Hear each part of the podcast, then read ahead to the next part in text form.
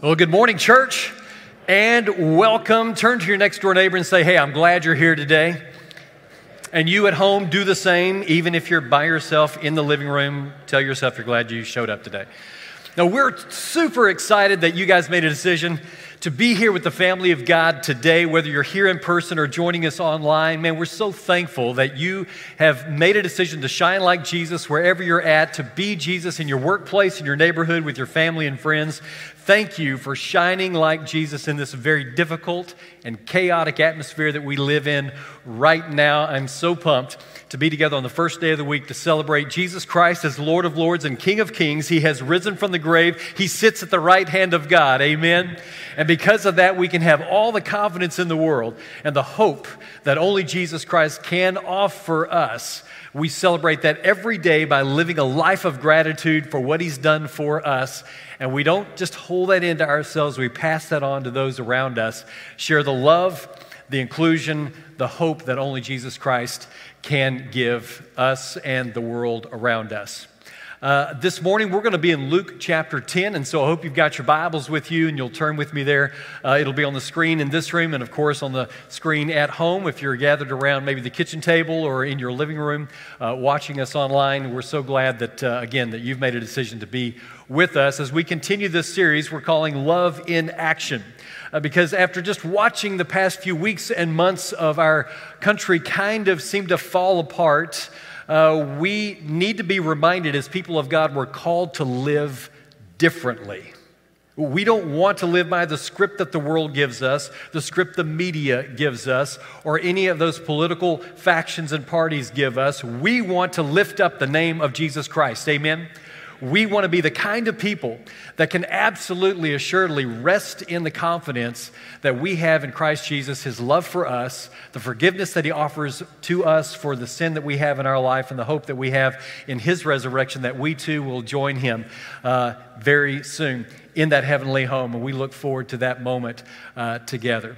Uh, some of the information that we're going to dig into today, of course, comes out of Luke chapter 10. That's the bulk of everything. But I want to remind you, too, there's other resources that we garner along the way. One of those is uh, one of the sources I'm using today is Brene Brown's book called Rising Strong. If you haven't read that yet, I encourage you to do so. I love her work on just unpacking why we act the way we do as human beings uh, and just kind of the social aspect and the psychological aspect of who we are. She does a lot of uh, work in that regard uh, to helping us better understand ourselves. But, church, I think more than any time, maybe in our recent history, right now the church needs to shine maybe more than any other time in our recent history, we need to be a light in the communities in which we find ourselves because this world is falling apart. We know that. That's because Satan's plan is coming together for a lot of folks, but we want to make sure that the world knows who Jesus Christ is. We want to make him famous in the way that we talk, the way that we act, the way that we live our lives out for those around us. And so the text we're going to take a look at today is one that's going to be very familiar to you. If you grew up in church at all, you've heard this story before where Jesus interacts with a lawyer from his time period, obviously, and then he reminds those in his audience and us today how we're called to live in very difficult circumstances, how we're called to, to love despite what is going on around us. Indeed, it calls us as people who believe in Jesus to be people of action, not just words but that Jesus' own love should be evident in our life by the way we treat those around us. And so, as we dig into this second week in this series, I want to begin reading our story in Luke chapter 10, beginning in verse 25. It says, One day, an expert in religious law stood up to test Jesus by asking him this question Teacher, what should I do to inherit eternal life? Now, we'd all love the answer to that question, right? Most of us know the answer to that question, but he goes on. Jesus replied, Well, what does the law of Moses say? I mean, how do you read it? Well, the man answered, You must love the Lord your God with all your heart, all your soul, all your strength, and all your mind, and love your neighbor as yourself. Now, we heard that text from another gospel last week, the Gospel of Mark, chapter 12. Jesus told him, Right, do this, and you will live. The man wanted to justify his actions, so he asked Jesus, Then who is my neighbor?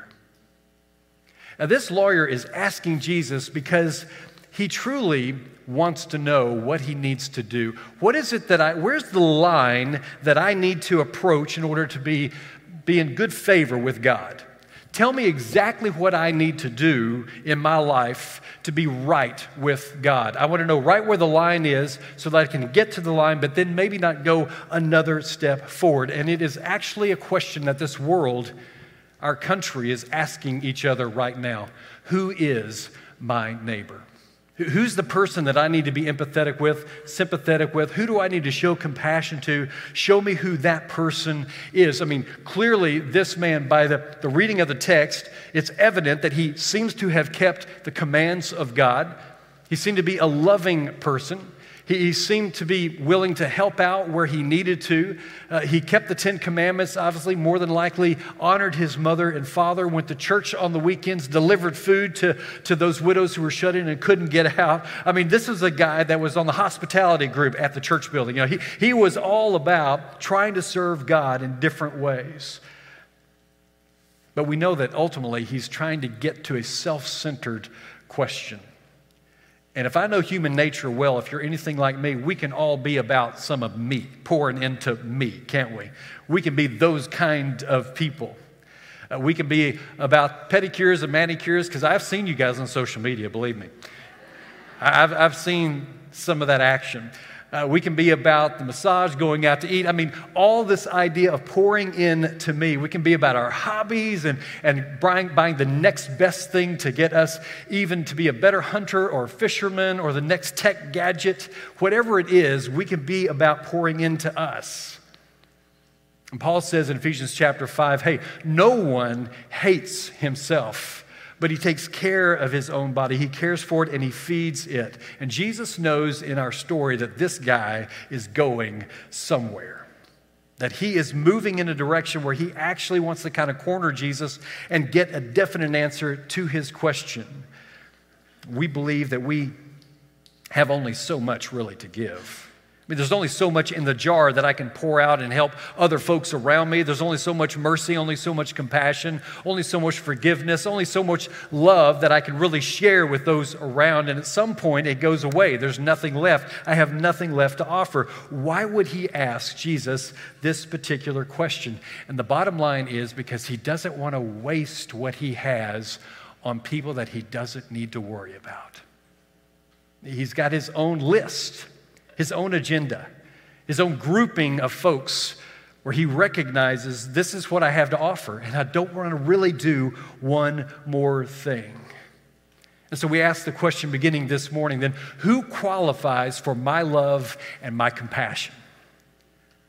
What list do I have of people who qualify for my time, my experience, my love, and my compassion? I mean, is it my, my, my, Facebook neighbor, those hundreds of people that I'm friends with on social media? Those, is that the group that I'm really called to pour into? Is it my literal next door neighbors to my left and my right? Is it folks who root for the same team as I? Texas, Oklahoma, Oklahoma State, Tech?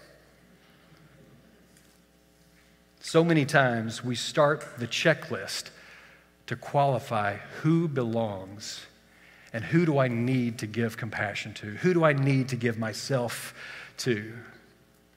And the truth is, when we look at the story of Jesus Christ and his gospel, it could be your, your neighbor that talks differently than you do, with a different brogue, a different dialect.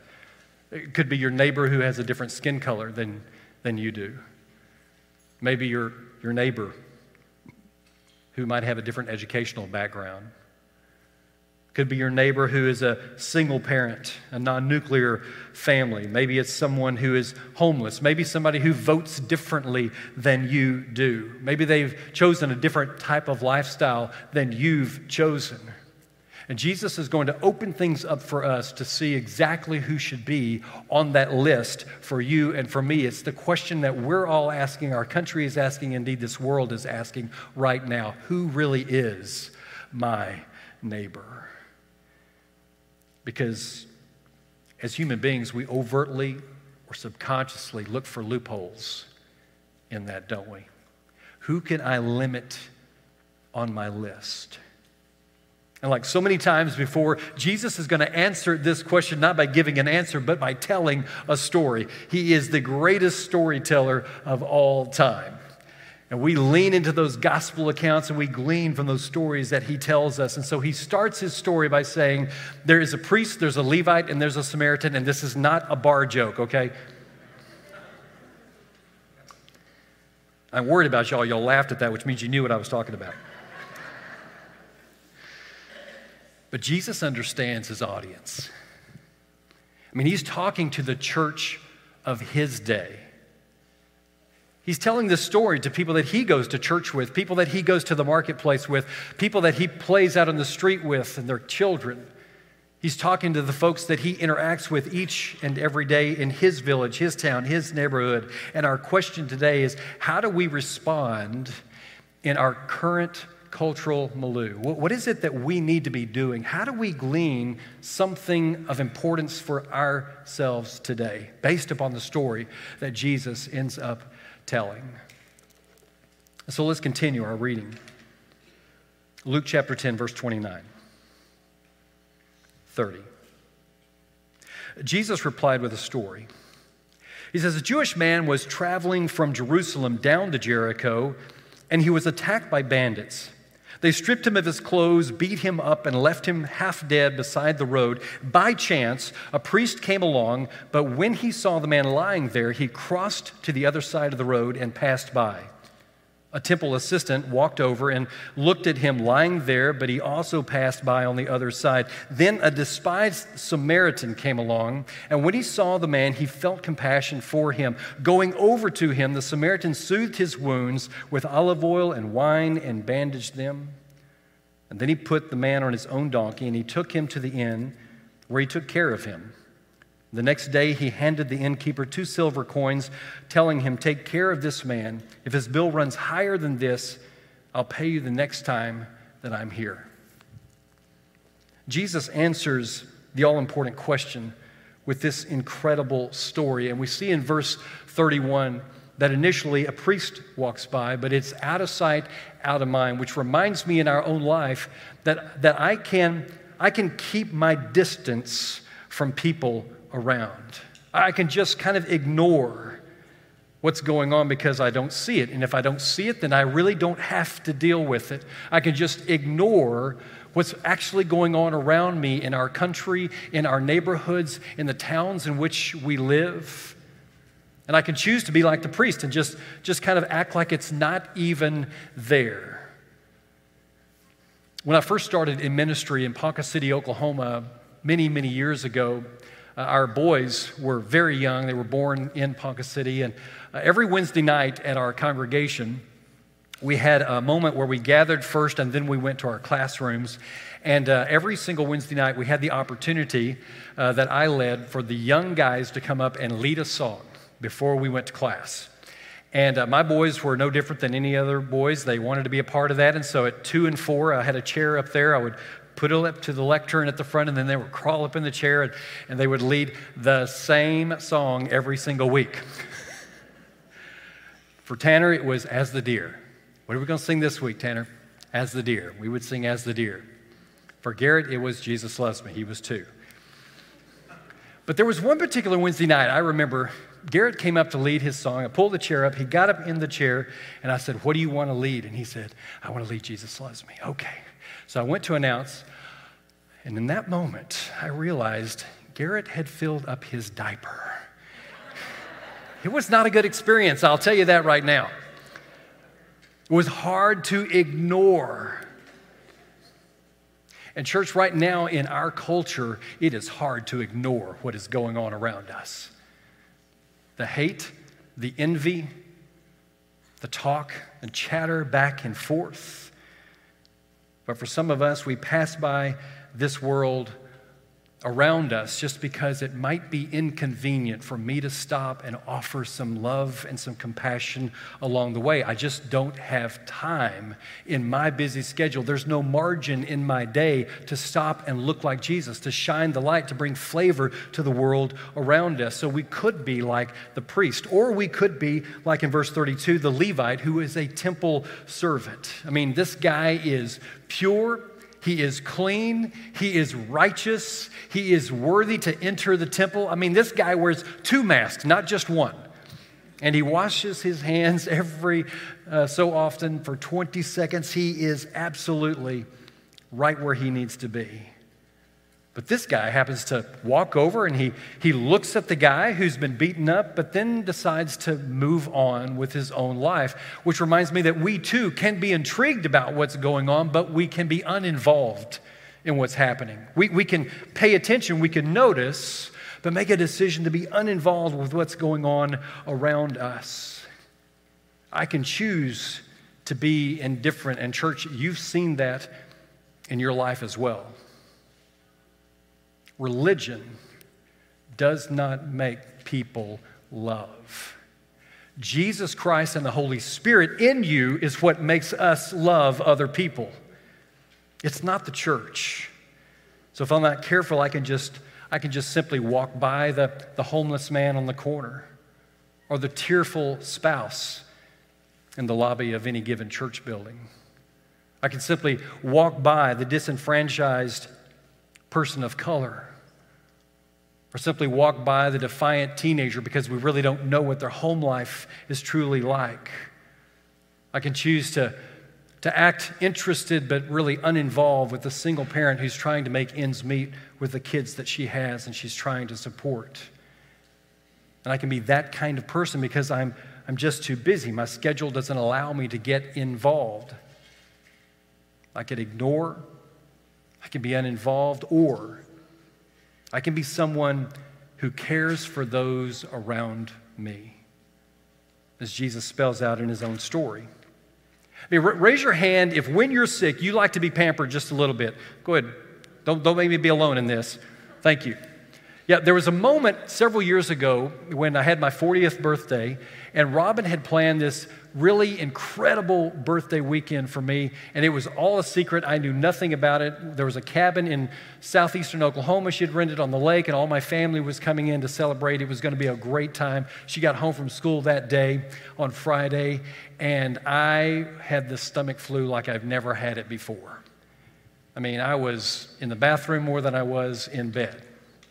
And so she revealed to me kind of the plan that she had had, and I was so sorry. And in between throwing up and coming back and forth, I was, thank you so much. I appreciate you thinking of me. But she was, once she made the phone calls and told everybody the weekend's off, she made sure that I was taken care of. And that felt good to have someone taking good care of me and loving on me. But if someone else is in that spot, how do you act?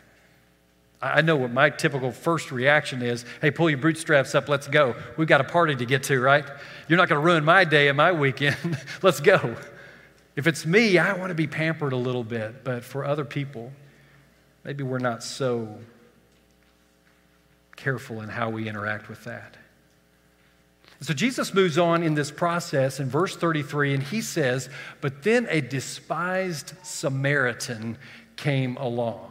Now remember, Jesus is talking to other Jews, people that he goes to church with, people that he shops with, people that he's on the street with every single day. He's talking to people that, that are with him, that are part of his crew, if you will. Remember last week we talked about and unpacked why did the Jews really hate the Samaritans? And we came up with kind of three main reasons. One, they broke up the united kingdom and they became a divided kingdom. And then they created worship centers other than Jerusalem to worship, uh, so they wouldn't have to come to Jerusalem to worship. And then finally, they intermarried with other groups of people who were not God's chosen people.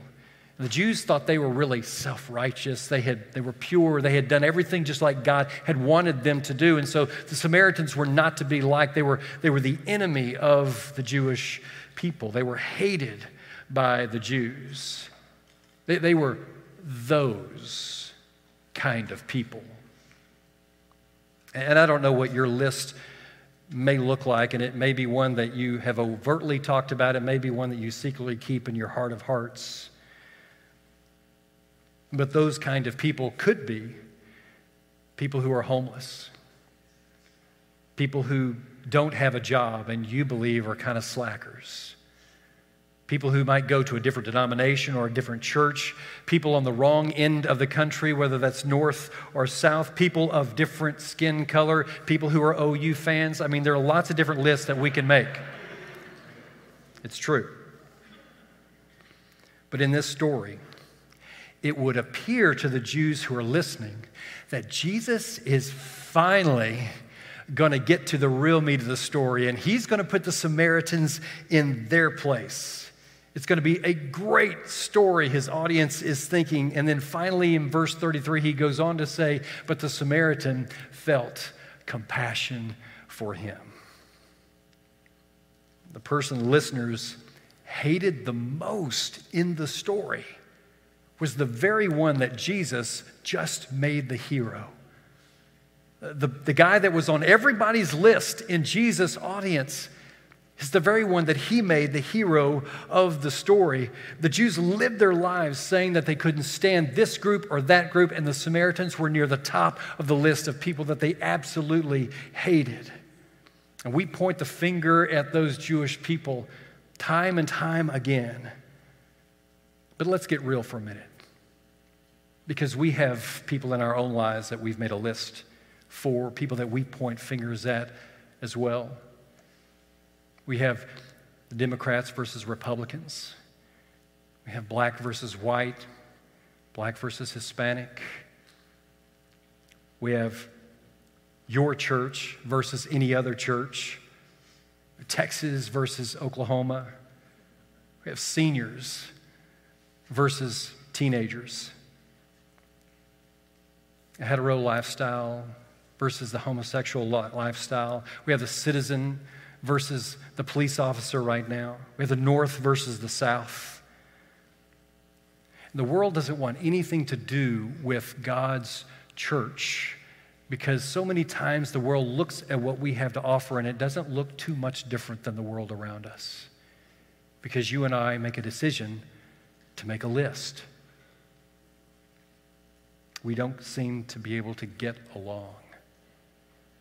And Jesus in our story is looking at each and every one of us and he says, Yeah, those people you put on the list, those are the people who are your neighbors. Just like he's talking to his audience 2,000 years ago. The Samaritan that you put on the list, that's, that's your neighbor. The one who's your, your sworn enemy, that's the one that you need to look to to understand really how to love. And he tells us that today as well. Jesus uses their enemy to show them this is what it looks like. This is how you should live. And so I'm reminded in our own life that there are some things that we can do based upon this story that will help us really better understand how we're called to love and show compassion and be merciful and be lights in the communities where we live. And the first idea is this that we have got to see the need, church, for sympathy. We've got to walk a little, little bit in somebody else's shoes. In verse 33, it says, When he saw the man's condition, his heart went out. He looked beyond the man, the situation. He saw someone created in the image of God and stopped to help. See, sympathy is looking at other people through God's eyes, it's seeing God's creation, the desire to help them in every way that we possibly can to shine.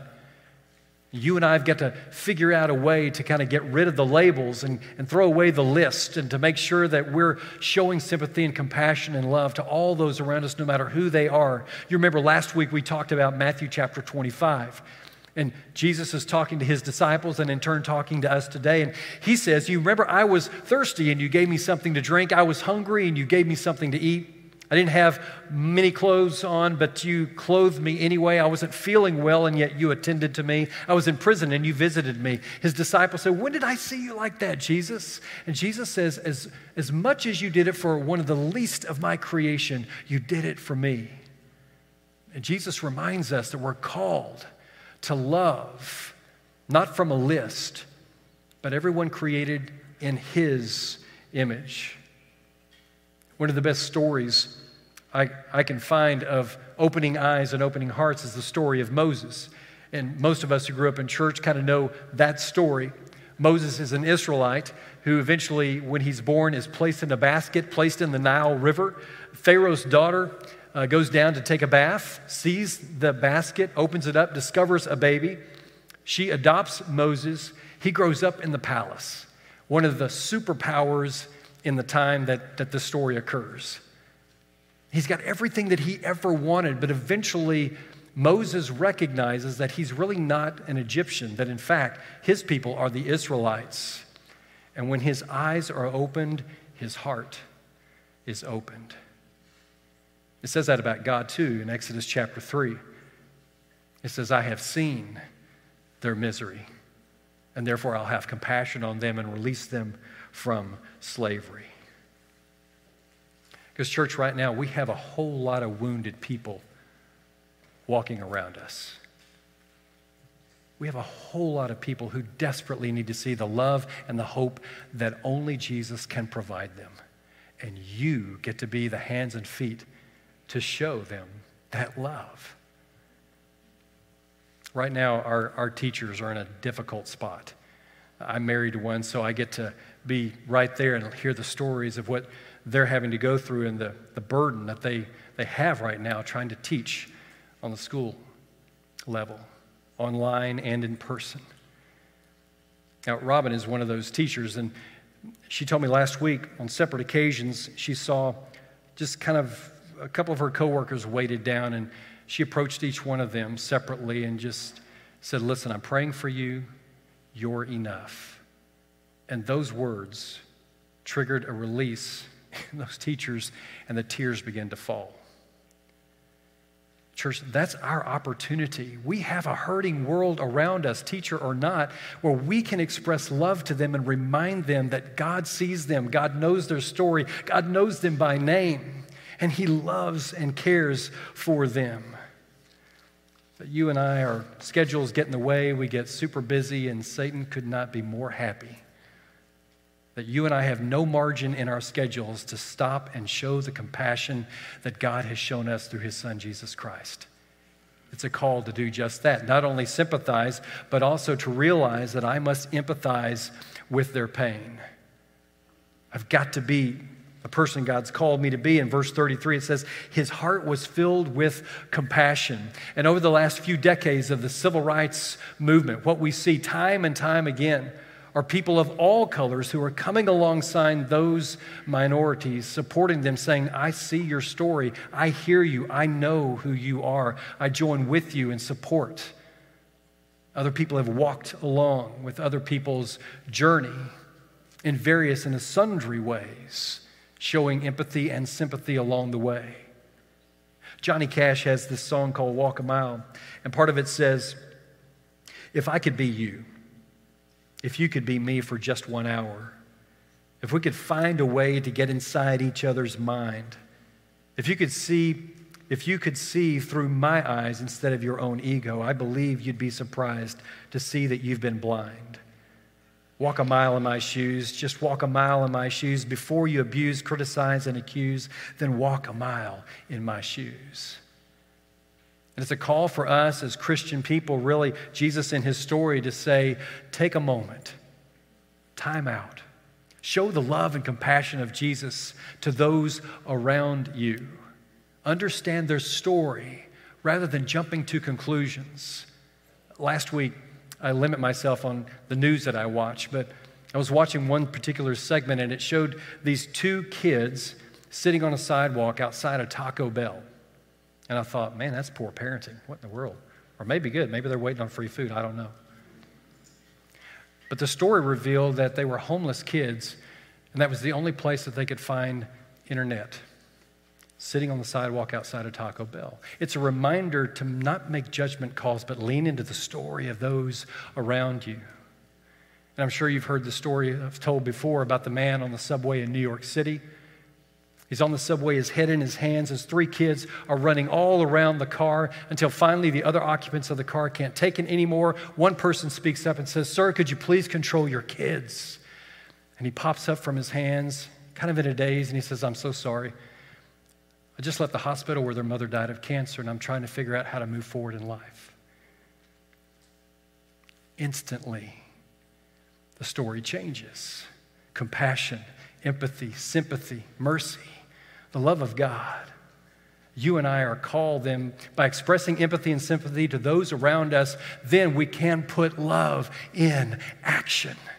That's our call as people of God to live more than just words, but to actually behavior, treat others as you would want to be treated. In verse 34, he ends up putting salve on the person who's been beat up. He puts him on his donkey. He takes him to the local inn where he pays for his room and board and medical treatment. He puts his love in action. The Samaritan actually takes care of his enemy. Solomon says in Proverbs chapter 3, verse 27 Do not withhold good from those who deserve it when it's in your power to help them. If you can help your neighbor now, don't say, come back tomorrow and then I'll help you. God wants you to be salt and light right where you're at. And some of us begin thinking about European theaters or the African theater, different areas of the world. And we begin becoming overloaded with the idea of how can I help when really we're called to help right where you're at, to be Jesus right where you're at. And, church, we love people because Jesus loves people. If you agree with that, say amen. It's okay. We love people because Jesus loves people. And so it's time for you and I to lay down the cold shoulder. It's time to free up some time so that we can serve those around us. It's time to have that conversation that you've been kind of putting on the back burner for months and maybe years. It's time to reconcile with that person in your family or friend group that you've been withholding love from. It's time to look at people in their story and not presume or judge, but to lean in and ask, How can I help? Jesus says in that upper room, John chapter 13, he says, A new command I give you to love like I have loved you, to lean into others like I've leaned into you, to offer compassion and hope like I've offered compassion and hope to you. And so today, may you lay aside whatever script you have been using and really become a person of light and salt. To lean into those in your workplace, in your neighborhood, in your friend group, with, with your family, to be the person Jesus has created you to be. Church, right now is our time to shine. Right now, the world, maybe more than ever in our recent history, needs to see the love of Christ in each and every one of us, no matter what's going on around us. And so, may the Holy Spirit empower you to do great and mighty things like you never thought possible. May the Holy Spirit give you avenues and open doors to share the hope that only Christ can offer this world. May you be the light that Jesus is and offer the hope that only He can offer in our lives. Let's all stand now and give praise to that incredible King of Kings and Lord of Lords.